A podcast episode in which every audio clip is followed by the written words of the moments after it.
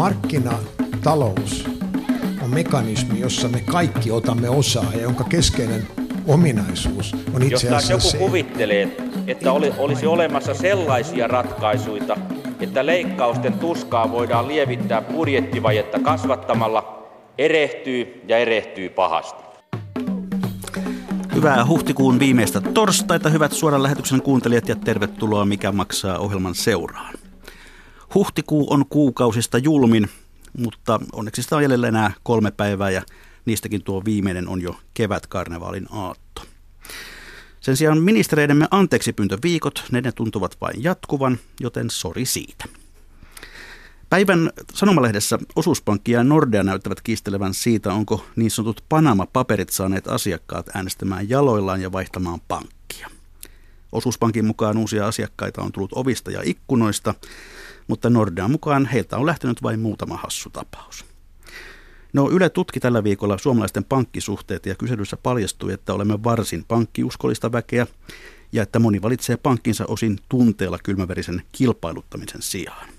Ja totta, kyllä minunkin pitkän pankkisuhteeni taustalla on se, että jo lapsuudessa tilit avattiin niin sanotusti Ukin pankkiin, jossa myös Enokin ehti uransa palvella. Terveisiä vaan. Pankin nimi ja logot ovat tosin tässä matkan varrella ehtineet muuttua pariinkin kertaa. Mutta niin, eikö sen pitäisi olla niitä talousasioissa, jos missä päätökset tehdään kylmän rationaalisesti, järjellä ja mahdollisimman suurta omaa etua tavoitellen. Ehkä sittenkään ei, näin neurotaloustiede meille yrittää kertoa, mutta mitä ihmettä se neurotaloustiede oikein on, mitä se on ja mitä se tutkii. Tästä me nyt koitamme ottaa tänään selkoa ja vieraaksi. Olen saanut kaksi tohtoria. Tervetuloa neurotaloustieteen suomalaiset uranuurtajat Marilisa Halko Helsingin yliopistosta Kiitos. ja Kaisa Hytönen Laurea ammattikorkeakoulusta. Kiitoksia. Niin kysytäänpä nyt alkuun tämmöinen kysymys, että millä perusteella te olette muuten valinneet pankkinne? No mulla on kyllä ihan sama tarina kuin sulla, mutta puuttuu se ukki, että taitaa olla niin kuin vanhempien pankki edelleenkin. Entäs Kaisa Hytönen, Kuin myös sama, samalla linjalla ollaan menty. sukutraditio. No, nämä Panama-paperit ovat saaneet tuon Nordean hieman huonoon valoon ja sieltä on asiakkaita ollut pankkia vaihtamassa, niin onko tällainen päätös enemmän tunteen kuin järjen päätös? Mitä te arvioitte? No tässä vaiheessa varmaan monet on, menee sillä hermostumisen, että menee he, tota, siihen pinnan palamisen tiliin ja vaihdetaan pankkia sitten sen perusteella. Että en mä usko, että siihen nyt niin lasketaan jotain kauheasti hyötyjä ja haittoja ja vaihdetaan sen takia. Käytännön esimerkki siis sitä, että tunteet ovat mukana. Niin. No käydään sitten tähän varsinaiseen asiaan. Minä onnistuin elämään yli 50 vuotta ennen kuin kuulin sanan neurotaloustiede. Mitä se siis oikein on ja mitä se tutkii? Maria-Liisa Alko. No neurotaloustiede tutkii ihmisten päätöksentekoa ja ei ole ihme, jos olet elänyt 50 vuotta kuulematta, koska se on aika uusi tie- tieteenhaara. Sijoittuu alku tuonne 2000-luvun alkuvuosiin. Ja siinä eri tieteenalan ihmiset on lyönyt päänsä yhteen. Siinä on neurotiede, psykologia, taloustiede mukana ja yritetään niin kuin yhteisin voimin tutkia sitä, että miten ne päätökset ihmisen päässä tapahtuu. Kaisa Hytönen. Joo, ja yritetään myös rakentaa samalla vähän semmoista kattavampaa mallia siitä, että minkälaisia päätöksiä ihmiset tekevät, kun saadaan eri näkökulmista tuotua sitä tietoa yhteen. Eli saadaan monimuotoisempi näkö, näkemys siihen ihmisten taloudelliseen päätöksentekoon. Niin siinä on, se, on siis neurotiede, taloustiede, psykologia. Voiko kysyä, että mikä on näiden ikään kuin sekoitussuhde? Onko joku näistä hallitsevammassa asemassa kuin joku muu? No tietysti menetelmäpuolelta tota, into tähän asiaan on lähtenyt aivokuvausmenetelmien kehittymisestä. Että tietysti menetelmäpuolella tulee se neurotieteen menetelmät aika vahvasti, mutta niihin yhdistetään sitten yleensä niin kuin esimerkiksi psy- psykologiasta tuttuja jotain kyselyjä tai sitten taloustieteen kokeellisia tutkimusmenetelmiä. Mutta paljon tästä tutkimuksesta tehdään neurotaloustieteen, neurotieteen laitoksilla enimmäkseen, mm. että, että siellä on kuitenkin enemmistö niistä ollut siellä Niin. neurotieteiden puolella. Että siinä sitten on mukana taloustieteilijöitä ja psyko, no, psykologit tietenkin helposti siirtyvät neurotieteiden Mm. puolelle. No jos vielä kerrataan tämän tuor, suhteellisen nuoren tieteen alan syntyhistoriaa, niin missä se, mistä se lähti liikkeelle ja miten se oikein lähti kehittymään? Areli Salko. No, um, no mun käsitys on sellainen, että, että tavallaan kaksi, että taloustieteessä on pitkään tehty kokeellista tutkimusta, jotka näytti siihen suuntaan, että päätöksenteko ei tapahdu niin ö, järjellä kuin mitä, mitä ehkä taloustieteessä mallitetaan. Ja sitten ajateltiin, että okei, tämmöinen uusi menetelmä voisi tuoda, tuoda tota lisävalaistusta siihen. No toisaalta sitten neurotieteen puolella ajateltiin, että taloustieteilijät on tosi hyviä mallittamaan asioita, että olisiko taloustieteen menetelmistä apua siihen neurotieteen niin kuin teorian kehityspuuhaan. Näin mä oon ymmärtänyt, että se alkuajan niin kuin nämä kontaktit on lähtenyt tällaisesta. Ja sitten siinä on niin kuin jo muutamassa konferenssissa on tämmöisestä ideasta puhuttu ja sitten jotkut ryhmät on lähtenyt, lähtenyt niin kuin kokeilemaan, että mitäköhän sitä mahtaisi tulla. No mistä päin maailmaa nämä ensimmäiset tota, neurotaloustieteilijät ovat kotoisin? Ihan niitä ensimmäisiä tutkimuksia julkais, julkaistiin lähinnä Yhdysvalloista. Eli siellä on ollut nyt sitten tämmöisiä ryhmiä, mitkä tällä hetkellä on semmoisia niin kuin ura uurtaneita ryhmiä. esimerkiksi, esimerkiksi Alan Sanfi vuonna 2003 julkaisi ensimmäisen tämmöisen peliteoriaan liittyvän neurotaloustieteen tutkimuksen. Ja sitten ää, siellä on myös muita tämmöisiä, tämmöisiä merkittäviä sekä neurotieteen että taloustieteen ihmisiä, jotka lähti niihin aikoihin sitten mukaan tähän. Ja sitten siinä kävi niin, että, että nämä ensimmäiset varhaiset tutkimukset sai aika paljon huomiota myös niin kuin lehdistössä ja tiedotusvälineissä ylipäätään, ja ne julkaistiin monet aika niin kuin science-tyyppisissä lehdissä, niin sitten tietysti alkoi tulla myös rahoitusta näille, näille tietyille ryhmille, että, että, tota, että se alku innostus tavallaan sitten sai aikaan sen, että tietyissä ryhmissä ne pysty jatkamaan tämmöistä tutkimuksen tai keskittymään tämän tyyppiseen tutkimukseen. Kai Joo, ja siinä alussa oli myös aika villiäkin tavallaan tämä ideoiden keksiminen ja mistä lähtökohdista lähdettiin tekemään sitä tutkimusta. Että siellä esimerkiksi Reed Montekun ryhmässä, niin siellä oli, oliko se hänen oma tyttärensä tai joku sukulaistyttö työharjoittelussa koulusta, eli lukiolainen oli siellä Labrassa käymässä ja hän sitten esitti, että hän haluaisi tietää, miksi, miten ihmiset kokee pepsiä kokiksen, että mitäs eroa näissä on. Ja sitten siitä lähti liikkeelle, että he miettivät, no tutkitaan sitten tätä kysymystä, että miten ihmiset kokee sen kolajuoman, jos siihen laitetaan nämä eri brändit siihen, siihen ja mitä tapahtuu aivoissa, että liittyykö niihin sitten erilaisia, erilaisia reaktioita.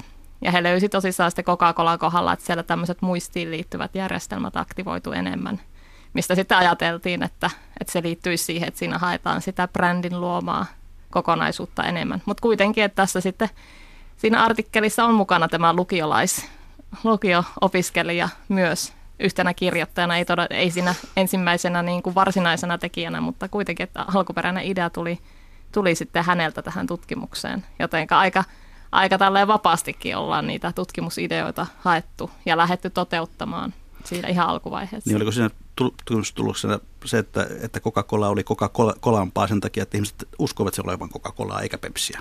Joo, siis siinä silloin kun siihen tulee siihen se tieto siitä brändistä, niin silloin aktivoituu nämä, nämä muisti, muistien hakemiseen liittyvät aivoalueet. Eli se haetaan sieltä se niin kuin tavallaan se brändi-imako ja kuva mieleen sillä hetkellä, kun sitten sitä...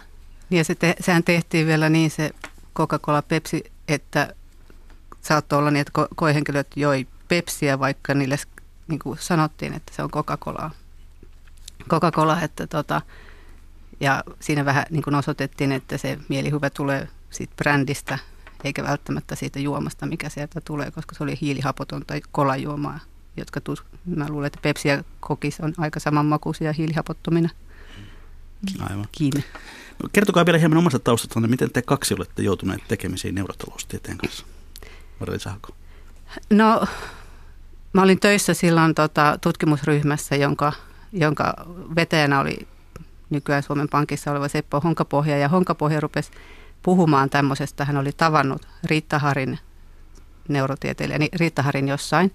Ja, että he oli, ja he olivat keskenään keskustelleet tämmöistä, varmaan ehkä kuulet konferenssissa, että tämmöistä on olemassa ja sitten siitä tuli puhe sitten meillä töissä ja, ja tota Seppo sitten kysyi, että, että olisiko joku kiinnostunut lähtemään tämmöiseen. Ja mun mielestä se kuulosti niin mielenkiintoiselta, että mä sitten lähdin, lähdin mukaan semmoiseen hankkeeseen, jossa kokeiltiin, että miten tämä yhteistyö neurotieteilijöiden ja taloustieteilijöiden kanssa sujuisi. Ja sitten sille tielle vähän niin kuin jäin.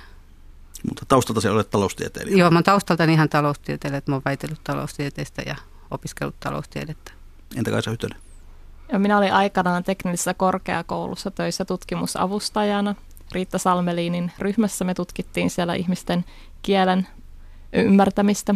Ja sitten minun opintoihin liittyy enemmän tämmöisiä päätöksentekoon liittyviä asioita muuten, niin minua kiinnosti sitten nämä päätöksentekoon liittyvät kysymykset. Ja huomasin sitten Alankomaissa Aale Schmitzin ryhmässä Rotterdamin yliopistossa jatko-opiskelijapaikan avoinna ja hain sitten sitä sinne ja lähdin sitten sinne Alankomaihin tekemään väitöskirjaa tästä aiheesta.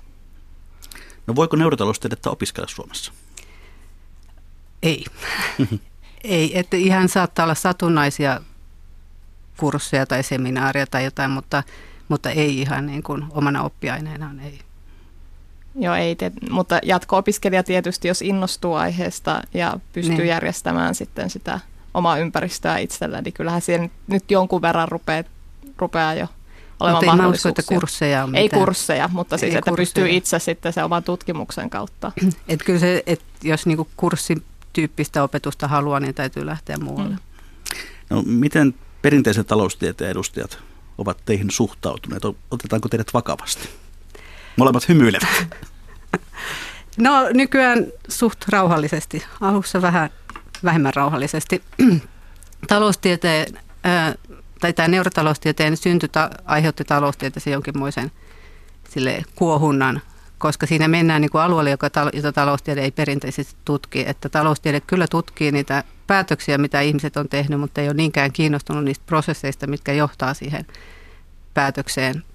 Ja, tota, ja tässä niin kuin mennään alueelle, alueelle, joka tutkii myös niitä, edelleenkin tutkitaan tota, niitä ihmisten tekemiä valintoja, mutta tutkii myös sitä prosessia, joka niihin valintoihin johtaa, ja sitä kritisoitin kovasti, että se ei niin kuin kuulu taloustieteen tontille tämmöinen. Se oli niin kuin yksi syy. Yksi syy ja sitten tota, todennäköisesti on, että omat työkalut oli viritetty äärimmilleen vuosikymmenten kuluessa ja nyt sitten niin kuin tarjottiin, tarjottiin täysin uusia työkaluja ja se aiheutti jotain vastustusta.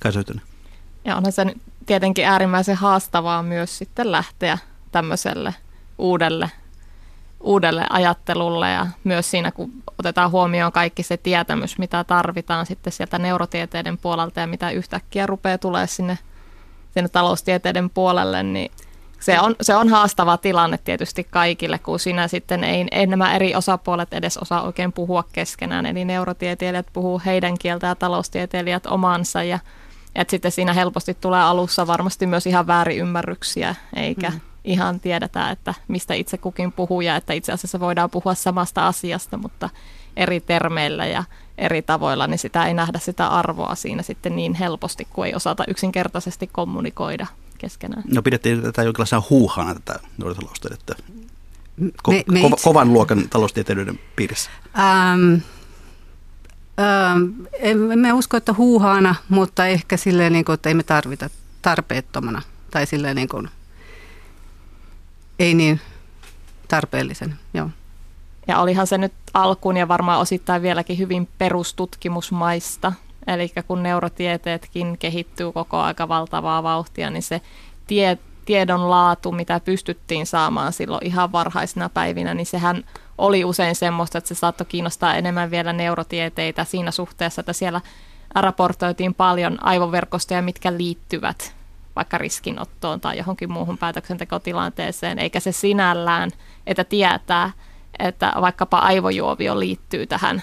Riskin ottamiseen tai voittoja ja tappioiden kokemiseen, niin ei se nyt sitten tietenkään hirveästi sinällään merkitse itseisarvona, että jahas aivojuoviopas siellä oli aktiivisena. Hmm. No viime syksynä me keskustelimme tässä ohjelmassa siitä, että millainen on hyvä myyjä ja silloin täällä oli mukana kiinteistövälittäjä Anna Toppinen. Ja hän sanoi, että asunnon osto on aina tai ainakin useimmiten hyvin voimakkaasti tunnepäätös. Onko tällainen järki vastaan tunneajattelu neurotaloustieteen näkökulmasta oikeastaan ihan älytöntä? No, no se on yksi asia, mitä tämä neurotaloustieteen tutkimus on tuonut niin kuin jotenkin esille aika voimakkaasti on se, että, että ensinnäkin että on vaikea erottaa niin sanotusti järkeä ja tunnetta päätöksenteossa.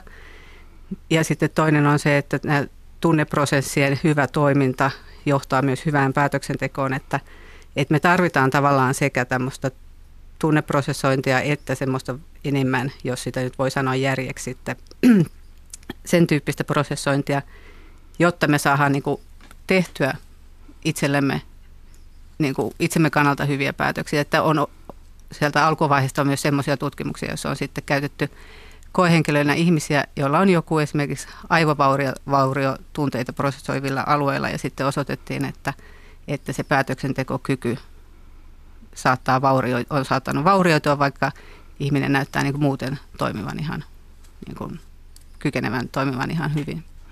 Mennään nyt ihan konkretian asteelle. Kertokaa, millaisia tutkimuksia neurotaloustieteessä tehdään? Mitkä ovat sellaisia alan klassikkoja? Nuoren tieteen alan klassikkoja.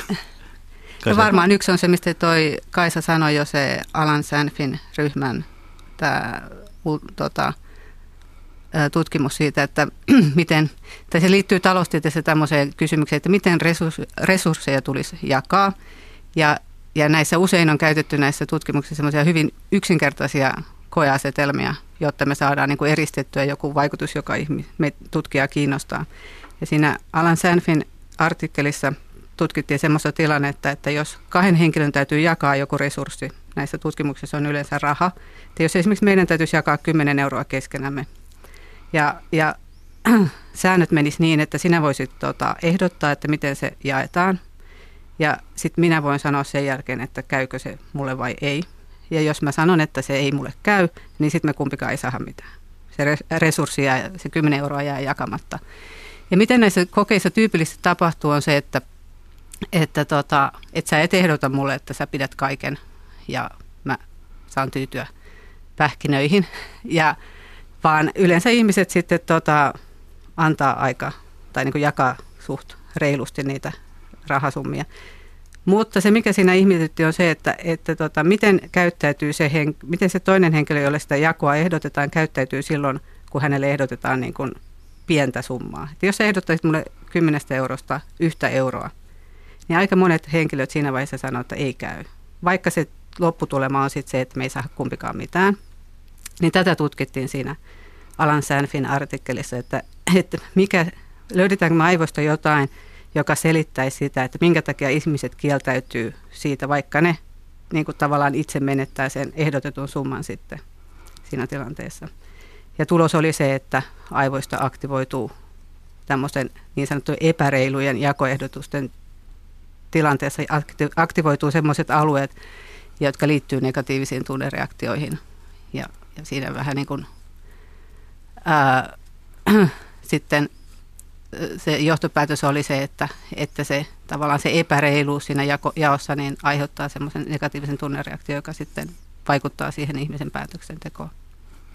Kai Joo, eli siinä tilanteessa sitten se toinen ihminen on, on valmis tavallaan maksamaan itse siitä, että sille toiselle epäreilulle kaverille annetaan rangaistus. Ja tätä on myöhemmin sitten myös tutkittu, että voiko siinä olla, että jos tästä tunnereaktiosta päästäisiin eroon, niin voisiko sillä olla vaikutusta niihin ihmisten mm. valintoihin. Eli jos ihmisille annetaan kynää ja paperia ja mahdollisuus kirjoittaa siihen, että, että kylläpä nyt oli epäreilu kaveri, kun mulle antoi vaan tämä yhden euron. Että sen saa purettua sen tunnetilan pois itsestään ja omasta järjestelmästään – niin sen jälkeen ihmiset sitten kykenee paremmin hyväksymään niitä epäreiluksi kokemia järjestelmiä, niitä tarjouksia muilta. Eli että se vahvistaa sitä tämä aivotutkimuksen löydöstä, mm. että siinä olisi taustalla tämä negatiivinen tunnereaktio. Niin. Ja sitten tyypillisesti, miten nämä tutkimukset menee, on se, että nyt tämän sän, tämä, tämä artikkeli oli semmoinen niin kuin lähtölaukaus, ja sitten sen jälkeen tehdään jotain niin kuin on olemassa menetelmiä, joilla voidaan niin kuin aiheuttaa jonkinmoinen väliaikainen häiriö aivoihin, tämmöinen kuin transkraniaalinen magneettisimulaatio, niin sitten sen avulla voidaan tavallaan sitten vielä vahvistaa sitä, että onko tämä joku tietty alue nimenomaan merkityksellinen tässä tilanteessa. Ja sitten, sitten tota, tehtiin semmoinen tutkimus, jossa sitten häirittiin sitä aluetta, joka näytti reagoivan siihen epäreiluuteen. Ja sitten sen jälkeen tota, koehenkilöt, koehenkilöt eivät tai ei, ei niin kuin kieltäytyneet niistä epäreiluista jakoehdotuksista niin paljon kuin aikaisemmin. Ja tässä menetelmässä sitten on just mielenkiintoista se, että se osoittaa sieltä aivojen tasolta selkeästi ne syy-seuraussuhteet. Eli tässä, mitä yleensä alkuun tehdään, kun ei niin tiedetä, niin käytetään sitä magneettikuvauslaitetta, jolla pystytään selvittämään niitä erilaisia aivomekanismeja, mitä siellä taustalla on. Mutta sitten siinä se on aina vähän tällaista samaa, me tiedetään, että ne asiat tapahtuvat samaan aikaan, mutta ne syy-seuraussuhteet ei ole välttämättä niin selviä niin sitten näillä muilla menetelmillä voidaan tarkentaa sitä. Niin teillä on ollut käytössä Otaniemessä tällainen magneettikuvauslaite. Antakaa joku esimerkki siitä, että miten sitä on hyödynnetty. Miten te olette sitä käyttänyt? No, me ollaan esimerkiksi selvitetty sillä, miten ihmiset sietävät epävarmuutta ja ää, mitenkä miten he esimerkiksi sitten arvottavat tämmöisiä epävarmuutta sisältäviä arpajaisia, että he määrittivät niille sitten hintoja niille arpajaisille siellä laitteen sisällä. Eli käytännössä meille tulee sinne, äh, sinne laboratorioon yksi koehenkilö aina kerrallaan ja hän ensin harjoittelee sitä tehtävää, mitä he tekevät sen jälkeen. Tehdään tämmöisiä erilaisia turvallisuus- tarkastuksia, koska siellä on meillä voimakas magneettikenttä siinä kuvaustilanteessa ja sinne ei voi mennä sinne huoneeseen esimerkiksi, jos on sydämen tahdistin tai joten, jotain muuta metallia kehossa vaikkapa. Niin me aina alkuun huolellisesti nämä sitten tarkistetaan. Ja sen jälkeen koehenkilö menee sinne laitteeseen, eli se on semmoinen ihan samanlainen laite kuin sairaalassa nämä magneettikuvauslaitteet. että sinne hän menee selälleen makaamaan ja pystyy näkemään semmoisen peilin kautta tietokoneen ruudun ja hänellä on sitten jotain vastausnappeja usein siinä käytössä, että pystyy sitten kertomaan meille niitä valintojaan. Ja, eli hän on käytännössä makaa sitten siellä laitteessa ja tekee koko ajan valintoja ja meillä on aina sitten näissä neurotaloustieteen kokeissa tai useimmiten käytössä se, että siellä nämä valinnat tehdään todellisuudessa. Eli sano, vähintään yksi niistä valinnoista, mitä siellä laitteessa on tehty, niin sitten todellisuudessa toteutetaan. Eli että ihmisillä on siinä, jos on riski päätöksenteosta kyse, niin heillä on todellinen riski siinä sitten saada vaikka rahaa tai olla saamatta. Eli jos he valitsevat tämän riskiä sisältävän vaihtoehdon. No näissä aivokuvauksissa väkeä voi olla aika rajallinen määrä. Miten se vaikuttaa tulosten edustavuuteen? Marja Haako. Mm, no ensinnäkin se tietysti se koeympäristö on hyvin erikoinen, että si, siinä, siitä voi jo kritisoida sitä, että, että, että tota, jos tämmöisessä tavallisessa taloustieteellisessä kokeessa ollaan kuitenkin niin tietokoneluokan tapaisessa luokassa, ja siitäkin jo ajatellaan, että se on keinotekoinen ympäristö, niin tämä aivokuvaus menee vielä siitä pidemmälle, koska tota, se on aika erikoinen ympäristö ma- makoilla siellä magneettikuvausloitteen sisällä. sisällä. Ja tota, tietysti taloudelliset seikat sit, tota, rajoittaa myös sitä koehenkilöiden määrää, että tota, että siinä tulee kaksikin asiaa, että mitä voi sitten niin ajatella, että kuinka hyvin se edustaa sitten ihmisten oikeaa päätöksentekoa, kun lähdetään ulos sieltä, sieltä tota, kuvauslaitteesta.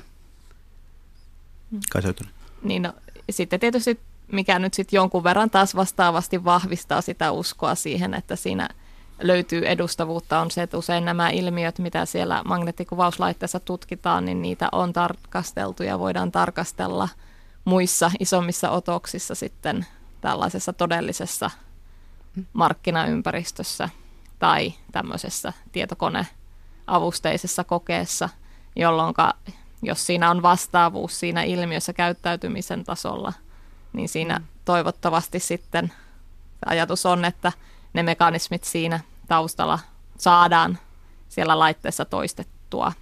Ja sitten jos joku nyt kuulijoista on ollut tämmöisessä magneettikuvauslaitteessa sairaalaolosuhteessa, niin se on kuitenkin jonkun, nä- jonkun verran erilainen se kokemus silloin, kun siinä ei ole sitä tietokoneen ruutua mm. näkyvissä. Et silloin näkee sen laitteen ihan silleen kokonaisuudessaan ja se on todella lähellä. Mutta silloin kun sen peilin kautta näkee tietokoneen ruudun, niin siinä tulee kuitenkin semmoinen illuusio, että siinä on että siinä vähän kuin katsoisi normaalisti tietokoneen ruutu ja se ruutu on kauempana kuin se, kuin se laitteen oma se katto siinä nenän yläpuolella. Eli sinänsä mm. se, onko se makuasento on siinä mm. se. Niin ja sitten tietysti sitä, siinä on se, että siellä on yksi henkilö kerrallaan.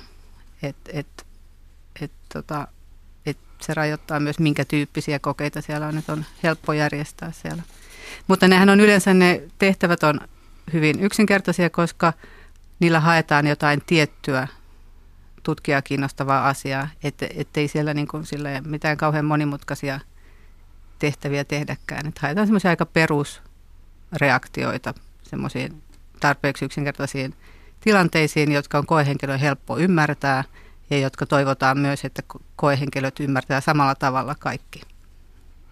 Hyvät kuuntelijat, kuuntelette ohjelmaa Mikä maksaa, joka tällä kertaa yrittää selvittää neurotaloustieteen syvintä olemusta. Vieraina ovat Marilisa Halko ja Kaisa Hytönen, alan tutkijoita. Pelkkää aivokuvausta tämä teidän tutkimuksenne ei kuitenkaan ole, mitä muita menetelmiä käytetään.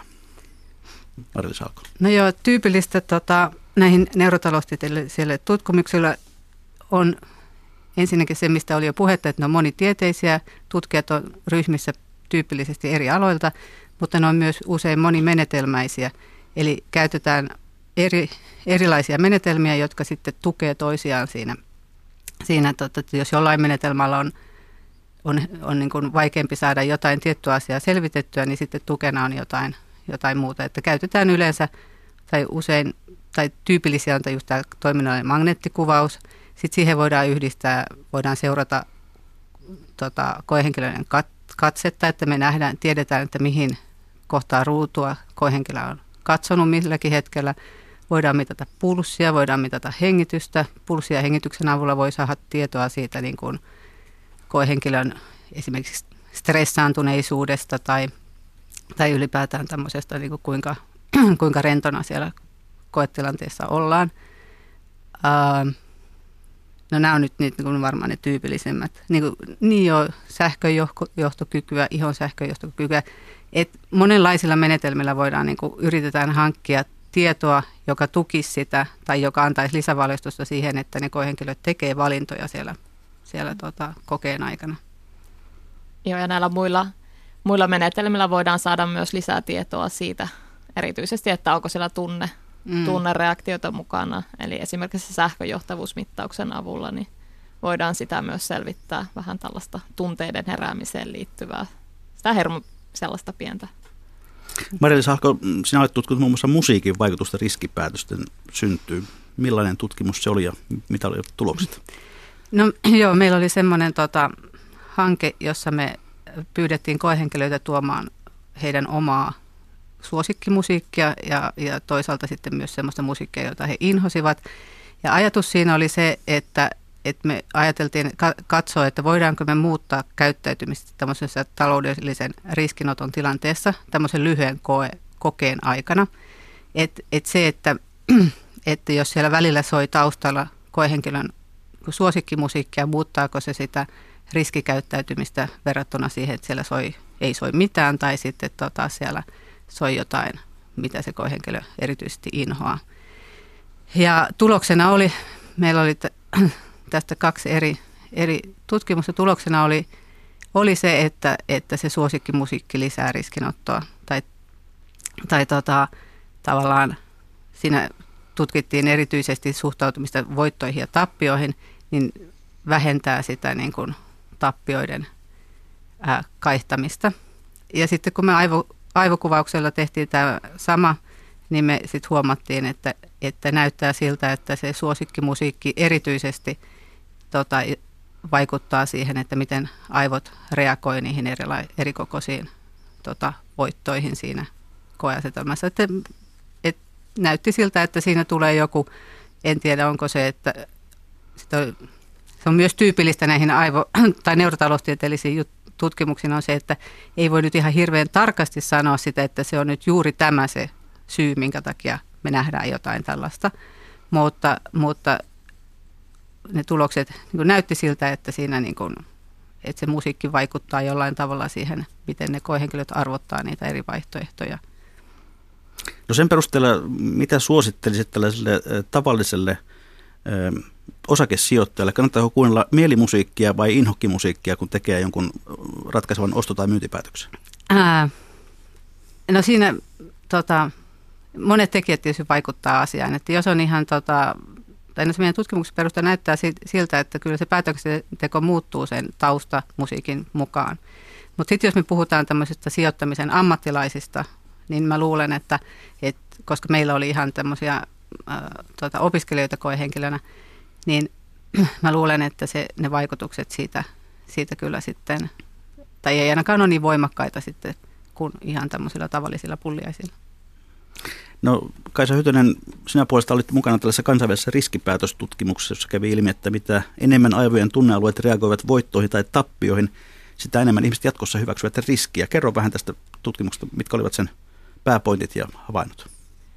Joo, eli me tutkimme siinä tämmöistä polkusidonnaisuutta päätöksenteossa. Eli kun ihminen aikaisemmin, aikaisemmin kokee voittoja tai tappiota suhteessa johonkin tämmöiseen epävarmuutta sisältävään ää, mahdollisuuteen, niin miten se vaikuttaa myöhemmin hänen valintaansa. Eli meillä oli semmoinen kaksiportainen asetelma, missä ensimmäisellä kierroksella koehenkilö valitsi arpajaisen tai varman lopputuleman. Jos hän valitsi arpajaisen, niin siitä poistettiin yksi vaihtoehto – ja sillä seuraavalla kierroksella hänellä oli tämä kaksi vaihtoehtoinen arpajainen jäljellä ja sitten uusi varma vaihtoehto. Ja sitten me tutkimme, että valitsevatko ihmiset sen riskiä sisältävän vaihtoehdon, missä oli 50 prosentin todennäköisyys voittaa jompikumpi esitetyistä palkinnoista, vaiko sen varman vaihtoehdon. Ja vaikuttaako tähän valintaan se, onko siinä aikaisemmassa vaiheessa poistettu paras mahdollinen lopputulema, huonoin lopputulema vai se keskimmäinen lopputulema, jolloin tilanne oli vähän neutraalimpi niin me tutkittiin nyt sitä, kun me poistimme näitä lopputulemia siitä arpajaisesta. Niin jos ihmisiltä otettiin se paras tai huonoin lopputulema siitä pois, niin silloin tällaiset tunteisiin liitetyt aivoalueet aktivoituivat aivoissa. Ja mitä voimakkaampi se aktivaatio oli, sitä todennäköisemmin ihmiset valitsivat sen arpajaisen, eli sen isomman riskivaihtoehdon sitten sillä seuraavalla kierroksella. Ja samaan aikaan tämmöiset harkintaan liittyvät alueet, niin niissä oli vähän vähemmän sitä aktiivisuutta silloin, kun oli voittoja tai tappioita tapahtumassa. Eli tämähän nyt sitten on vaikkapa siellä osakemarkkinoilla sitten tämmöinen, siellähän on näitä ketjutuksia jatkuvasti, eli, eli meillä on ää, ostamme ja myymme ja ää, siinä on sitten sitä sidonnaisuutta, että juuri koemme tappion ja mitä teemme seuraavaksi. Eli siinä on näitä päätösten välisiä sidonnaisuuksia. Tai jos olemme juuri voittaneet, laitammeko rahat välittömästi eteenpäin johonkin riski, riskiä sisältävään vaihtoehtoon vai mahdollisesti pidämmekö ne rahat itsellämme. Eli siinä pystytään tämmöisiä sillä koeasetelmalla tällaisia sidonnaisuuksia niiden päätösten välillä selvittämään.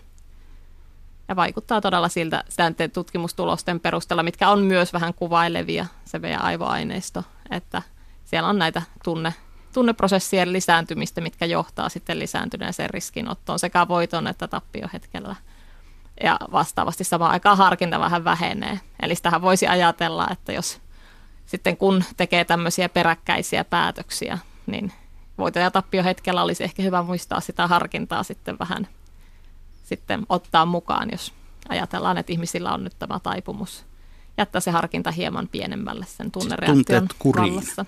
No, jos haluaa tehdä tämmöisiä itselle tyypillisempiä päätöksiä, että sillä ei ole vaikutusta, että miten nyt maailma sattuu menemään, että mikä se polku on, miten olemme edenneet tähän hetkeen. No, kerronko tähän väliin yhden pienen tosielämän tarinan.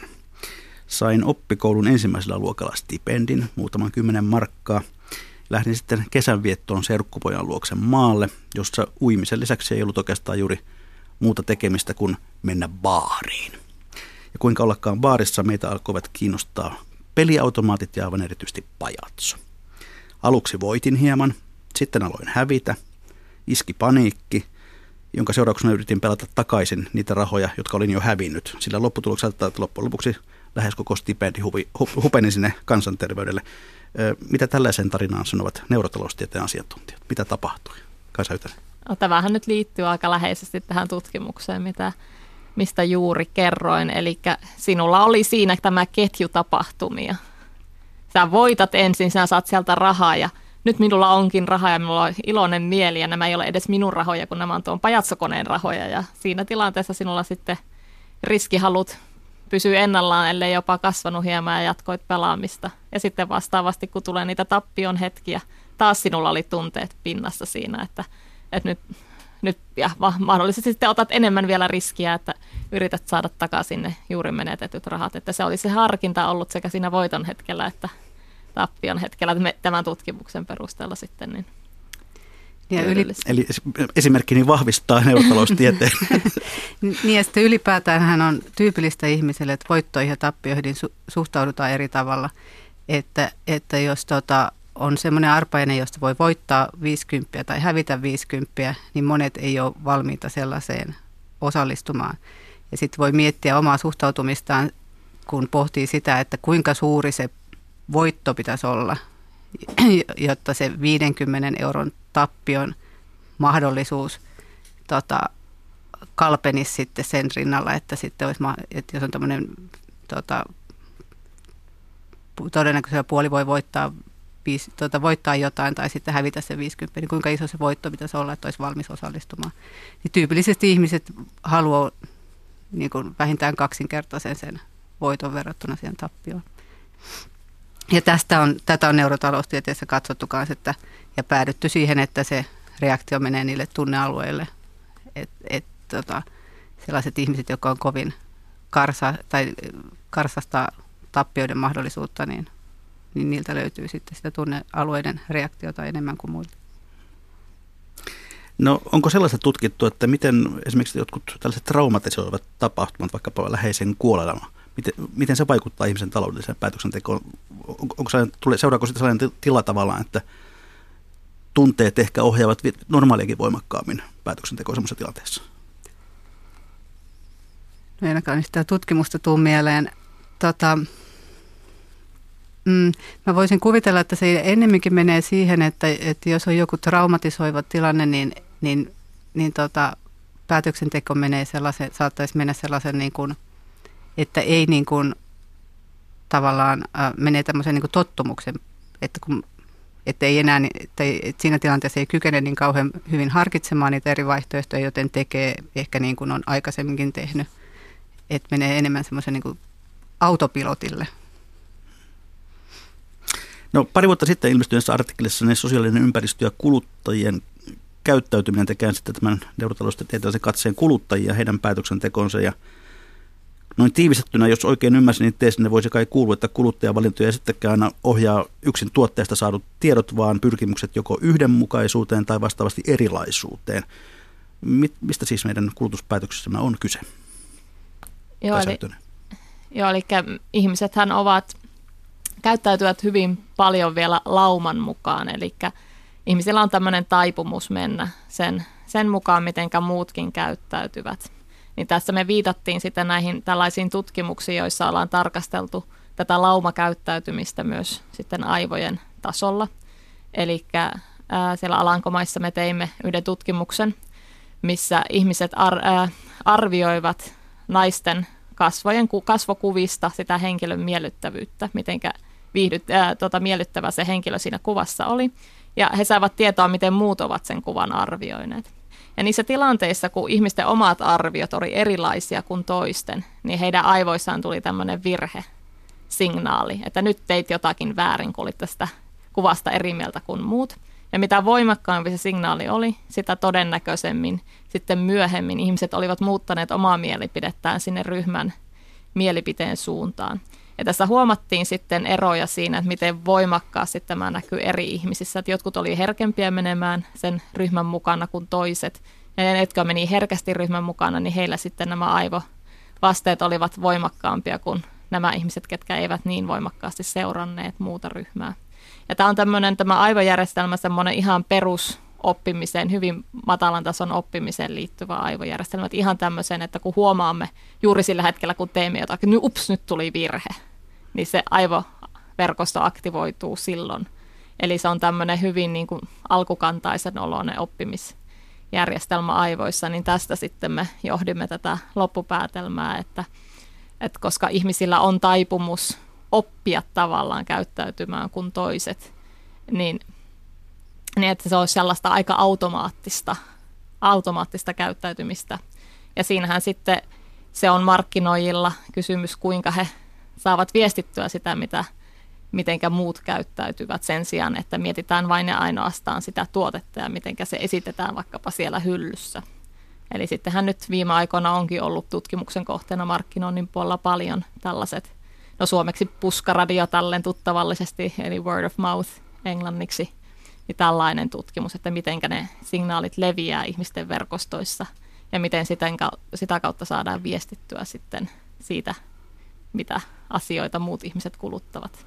Voisiko tuota pelkästään niin, että ne, joille tämä ryhmän mielipide on kovin tärkeä, niin saattavat usein hankkia tai ostaa sitä jotain sellaista, mitä itse asiassa eivät itse tarvitse? Voi olla näin. Ja siinä on myös se, että myöhemmissä tutkimuksissa on osoitettu, että ihmiset, jotka siirtyvät sen ryhmän mukana, niin he oikeasti sitten ihan aivoaktivaation tasolla näyttää siltä, että he oikeasti pitävät siitä ratkaisusta sitten myöhemmin enemmän, mistä muut ovat pitäneet. Että heidän niin kuin todellinen arvo, arvo sille asialle muuttuu, eikä se ole sellaista pelkkää ulkokultaista signalointia, että minä nyt teen näin, koska kaikki muutkin tekee näin, vaan että heillä oikeasti, kun he saa viestejä ja signaaleja siitä, miten muut käyttäytyy, niin heidän oma, oma arvostuksensa muuttuu myös. Eli he voivat sitten kokea tarvitsevansa sitä, vaikka ehkä alun perin ei olisi ollut sitä tarvetta, mutta että heidän järjestelmä muuttuu siinä. No mun oman autoni mittarissa rikkoutui juuri 300 000 kilometrin raja. Naapuri vaihtaa autoaan pari vuoden välein. Onko minussa joku vika, kun minulle, minun ei tämä autokuume tartu? No, no yksi tietysti, mikä näistä tutkimuksista myös tulee, on se vahvasti se, että ihmiset on erilaisia. Erilaisia ja sitten tota, niin kuin tutkimusmenetelmänä tämä myös mahdollistaa tavallaan tarkemman ö, perehtymisen siihen, että mikä tekee sen, minkä takia jotkut ihmiset tekee erilaisia päätöksiä kuin jotkut muut. Että varmaan olet vähemmän immuuni sitten niille muiden ihmisten tota, valinnoille kuin ehkä joku muu. Hmm. No sellaista puhutaan kuin neuromarkkinointi. Mitä se on?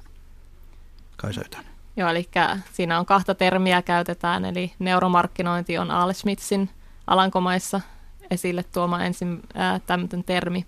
Toinen on sitten kuluttajan neurotiede, mitä nyt sitten, mikä on ehkä ruvennut yleistymään enemmän käytössä, mutta siinä on ajatuksena tutkia sitä, kuinka kuluttajat kokevat erilaisia markkinointiviestinnän signaaleita tai tuotteita, että mistä kuluttajat pitävät ja mistä eivät. Että esimerkiksi yhdessä tutkimuksessa, niin siinä, siinä on myös tämmöinen sattuma taustalla, että tutkija oli tarkastellut, kuinka ihmiset kokevat musiikkia, nuoret ihmiset. Ja hän oli sitten musiikkikappaleita kuunteluttanut koehenkilölle magneettikuvauslaitteessa. Kaikki olivat tuntemattomia artistien tällaisia tuntemattomia kappaleita siinä vaiheessa. Myöhemmin hän huomasi, että joistakin tuli hittejä ja joistakin ei. Niin hän sitten haki sen tiedon, että kuinka ne kappaleet olivat myyneet. Ja heillä oli myös tietoa sitten näiltä ihmisiltä, että kuinka miellyttävänä he kokivat sen laulun ja muita tällaisia ää, raportoituja mittareita siitä, että minkälaisia ne laulut heidän mielestään oli. Ja sitten he selvittivät, että pystyisivätkö he ennustamaan sitä toteutunutta myyntiä niiden aivovasteiden ja niiden he ihmisten itsensä kertomien tietojen perusteella. Ja siellä ilmeni, että, että eräät aivoalueet niin korreloi siihen myyntiin paremmin kuin ihmisten itse kertomat tiedot. Tämähän nyt ei sinällään vielä mahdoll, niin kuin se vaan kertoo, että siinä on sitten linkki sieltä aivoaktivaatioista sinne todelliseen ostokäyttäytymiseen. Mutta tämähän nyt ei sitten markkinoijalle anna sen kummempaa tietoa kuin vähän ennustavuutta sille, että kannattaakohan tätä tuotetta mahdollisesti sitten viedä, että pitävätkö ihmiset siitä vaiko eikö. Et sinänsä mahdollistaa sitten resurssien huolellisempaa käyttöä, että jos pystyy varhaisessa vaiheessa potentiaaliset flopit sitten jättämään yksinkertaisesti tuomatta vaikkapa markkinoille, ettei kehitä niitä, käytä niihin niin paljon rahaa. Onko siitä jotain käytännön esimerkkejä, että, että markkinointi olisi jotenkin muuttunut tällä tavalla hankitun tiedon perusteella? Ää, en tiedä, onko se nyt ihan muuttunut, mutta sitä on niin kuin käytössä. Et esimerkiksi Nielsen, joka on tämmöinen iso markkinointialan y- yritys Yhdysvalloissa, niin he ovat ostaneet sitten tämmöisen neuromarkkinointiin keskittyvän pienemmän yrityksen. Ja heillä on nyt siinä palvelupaketissaan sitten mahdollisuus hyödyntää myös, ei tähän magneettikuvaukseen liittyvää tietoa, mutta tämmöiseen aivojen sähkökauran mittaukseen liittyvää tietoa. Et mitä nyt itse olen niistä nähnyt, niin aika kuvailevaa, kuvailevan olosta se tieto on, mitä siellä hyödynnetään. Eli kyllä siinä jää paljon tulkinnalle varaa vielä niidenkin tietojen jälkeen, mutta että sitä kyllä jonkun verran hyödynnetään nyt. No me tuossa alussa jo puhuimme tuosta Coca-Cola Pepsi-tutkimuksesta, mutta mitä noin ylipäätään muuten, että me tiedämme brändien ja tuotemerkkien vaikutuksesta kulutukseen? Ää, no kyllähän niillä on selkeästi iso vaikutus, että, että se luo meille erilaisia mielikuvia ja assosiaatioita ää, siihen tuotteeseen liittyen. Ja jos on vahva brändi, niin se luonnollisesti se voi tuoda lisäarvoa lisäarvokokemusta sit siihen tuotteen käyttämiseen ja omistamiseen. Ja olihan se yksi, oliko se saksalaisia sanomalehtiä, tutkittiin niin kuin, kuinka, ähm, kuinka uskottavina uutisia pidettiin ja sitten vaihdettiin eri tota, sanomalehtien logoja sinne taustalle ja osoittautui, että, että kyllä sillä niin kuin lehden brändillä oli merkitystä siihen, että kuinka luotettavina ihmiset piti niitä uutisia. Niin, kyllä se varmaan ihan jo arkitietokin mm. kertoo sen, että, että jos jotain tulee Ylen kanavalta ja sitten ehkä puskaradiosta, niin, niin kumpi on uskottavampi? Aivan. No totta, jos katsotaan hieman että koko neurotaloustieteen isoa kuvaa, niin, niin mitä, mikä on se iso missio tavallaan, jota, mihin kysymykseen haetaan sitä isoa vastausta? Mitä te haluatte tieteessä muuttaa? Ehkä se, joo, ehkä se ihan isoin missio siinä oli ja on edelleen, että saataisiin mahdollisimman kattava malli rakennettua ihmisten päätöksentekoa ymmärtämään. Että me tietäisimme ja pystyisimme paremmin ennustamaan sitten sitä, että kuinka ihminen käyttäytyy, kun hänet tuodaan tämänlaiseen tilanteeseen, missä ympäristötekijät ovat tämmöisessä asemassa. Mm. Eli sellainen niin ja sitten sellainen äh, malli ihmisten käyttäytymisestä, joka kelpaisi sekä yhteiskuntatieteilijöille että luonnontieteilijöille, koska tällä hetkellä aika paljonhan niin kuin sitä ihmisten käyttäytymisestä on, käyttäytymistä on tutkittu erikseen. Erityisesti taloustieteessä on tutkittu paljon päätöksentekoa, että, että missio oli se, että löydettäisiin semmoinen, pystyttäisiin kehittämään semmoinen päätöksentekoon liittyvä malli, joka kelpaisi myös niin kuin näille kahdelle tai eri tieteen alalle. Kuinka pitkällä ollaan tässä prosessissa? Ei kovinkaan pitkällä. Et, et se on semmoinen niin ylevä tavoite, mutta ihmisten päätöksenteko on tosi monimutkaista. Niin semmoista niin kuin yksinkertaista mallia on turhaa odotellakaan, joka niin kuin yhtä, yhtä mallia, joka sopisi joka, joka tilanteeseen. Et esimerkiksi semmoinen se, ver, ver, että jos ihminen tekee te, päätöksiä, jotka niin kuin vaikuttaa ainoastaan omaan itseen verrattuna se, että jos siinä on joku sosiaalinen komponentti mukana, niin se sosiaalinen komponentti on muuttaa sitä tilannetta niin paljon, että, että tota, ollaan niin kuin tavallaan eri, eri maailmassa siinä päätöksentekotilanteessa. Eli voisiko tuosta päätellä, että ehkä sitä sellaista mallia ei koskaan, tyhjentävää mallia tulekaan? No en nyt tiedä, voiko ihan, no tietenkin ihan kaikki maailman tilanteet niin tuskin tulee, mutta kyllä uskon, että paljon parempia malleja voidaan saada. Ja se myös li, li, niin kuin riippuu siitä, minkälaista tietoa sitten siihen malliin aina on laittaakin. Eli mm. jos meidänkin malleissa sitten vaikkapa magneettikuvausaineisto on sitten siinä keskeisessä roolissa, niin eihän meillä nyt aina ole sellaista mm. saatavilla. Mutta että nyt, nyt on tällaisia koneoppimismalleihin perustuvia laskennallisia tekniikoita kehitetty koko ajan paljon, millä pystytään entistä enemmän ennustamaan ihmisten käyttäytymistä tai muita tällaisia ominaispiirteitä, esimerkiksi poliittista suuntautumista pystytään jonkun verran selvittämään tällaisten mallien perusteella, yhdysvaltalaisen aineiston perusteella. Niin, eli entistä enemmän pystytään vähän ennustamaan ihmisistä, eikä vaan selittämään sitä, että nyt huomasimme, että samaan aikaan kun ihminen päätti näin, niin tätä löytyy aivoista, vaan menemään myös vähän toiseen suuntaan. Eli kun aivot ovat tämmöisessä moodissa, niin ihminen toimii näin. Niin ja sitten yksi tota, tärkeä tekijä tietysti on se, että esimerkiksi iän vaikutus, että, että, että jos neurotieteessä tai kun neurotieteessä selvitetään sitä, että miten ikä vaikuttaa aivoihin, niin, niin sen tiedon avullahan me voidaan sitten samalla esimerkiksi ennustaa sitä, että miten ikä vaikuttaa päätöksentekoon, jos me tiedetään paremmin sen, että se ymmärretään ja tiedetään paremmin se, ne prosessit, jotka päätöksentekoon vaikuttaa. No minkälaisia tutkimushankkeita teillä nyt ja lähitulevaisuudessa on? No, minulla juuri tuolla Laurea ammattikorkeakoulussa niin oli mukana tämmöisessä neuroservice-hankkeessa, joka juuri nyt päättyi tuossa viime kuun lopussa, mutta että meillä on siinä vielä paljon työsarkaa sen aineiston julkaisemisessa jäljellä, mutta siinä meillä oli ää, suomalaisia yrityksiä mukana tämmöisessä hankkeessa, missä me pyrimme selvittämään kuvailevasti aivotutkimusta käyttäen, että kuinka ihmiset kokevat tällaiset erityisesti tuotekehityksen eri vaiheissa olevat tuotteet. Niin sen parissa riittää vielä työsarkaa. Marilla Saako. No joo, mä, mä tällä hetkellä analysoin vielä aineistoja, joita me kerättiin silloin, kun Kaisakin oli mukana. Ja siinä tutkitaan tuota yrittäjyyttä. Eli meillä oli koehenkilönä suomalaisia kasvuyrittäjiä ja sitten heille kontrolliryhmä. Ja, ja pyritään siinä selvittämään yrittäjyyteen yrittäjien suhtautumista omaan yritykseensä ja, ja epävarmuuteen ja riskiin ja tällaista.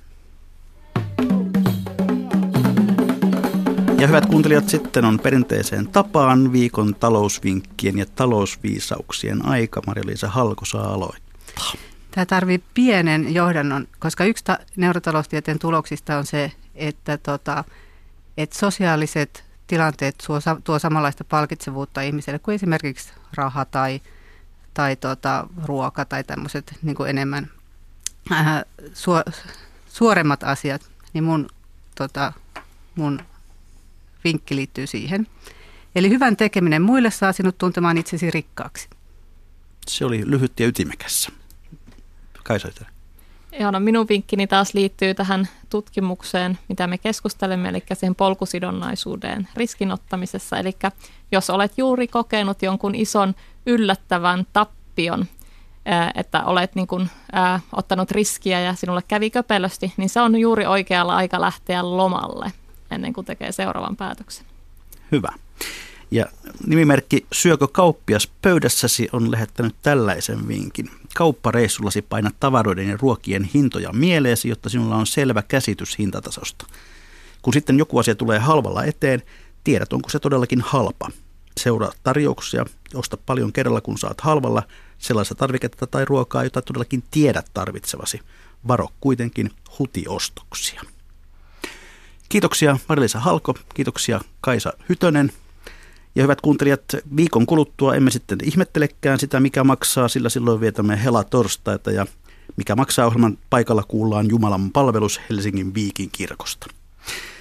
Mutta ei helatorstaita tarvitse täysin rantalatta viettää, jollette niin halua, sillä kyseisen päivän illalla TV1 esittää jälleen yhden uuden jakson sarjasta itse asiassa kuultuna. Siinä vieraanani on aikoinaan tasavallan tahtonaiseksikin kutsuttu Pirkko Työläjärvi. Siis helatorstaina TV1 kello 20.55 heti iltauutisten ja urheiluruudun jälkeen. Ja mikä maksaa, sitä ihmetellään seuraavan kerran kahden viikon kuluttua.